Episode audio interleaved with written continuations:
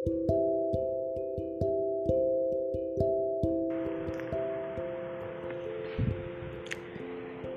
pala nakakatanggap ka ng pagmamahal mula sa iyong kaibigan, sa iyong magulang, sa iyong kapatid, o di kaya ay mula sa iyong guro, hindi mo na mapapansin yung mga hinanakit o pagkukulang sa iyo ng iba. Dahil mababaling na yung atensyon mo sa mga bagay na dapat na at higit na pagtuunan. Kapag pala kusang binibigay sa iyo yung respetong hindi mo naman hinihingi,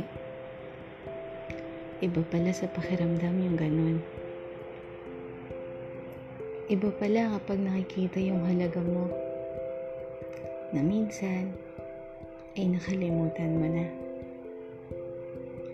Iba pala kapag pinaglalaanan ka ng oras kahit na ba ito ay pitong minuto, tatlong segundo, o di kaya ay limang oras. Iba pala kapag may natatawa sa mga biro mo, nakikinig sa kababawan mo, yung napakikinggan kahit na pinakamahinang tunog ng paghikbi mo. Pero lalong iba pala kapag di ka manalo-nalo sa usapan ninyo. Dahil lagi siyang may sagot. Para bang ayaw magpatalo? Iba pala kapag may tumutulak sa'yo. Tumutulak sa'yo upang patuloy na gawin ang mga gusto mo.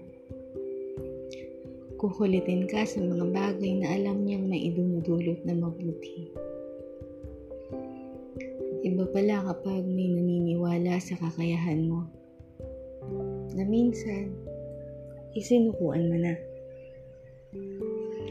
Iba pala kapag may nagpapaalala sa'yo na mali ang ganyan at ang tama ay ito.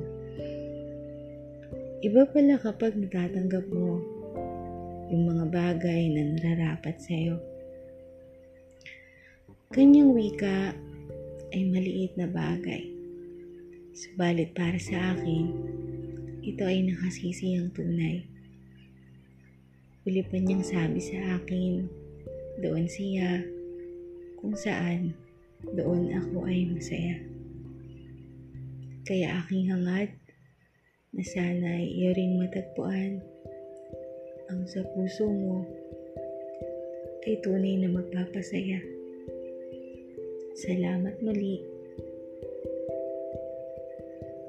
Nakatitig na kambing. Eh,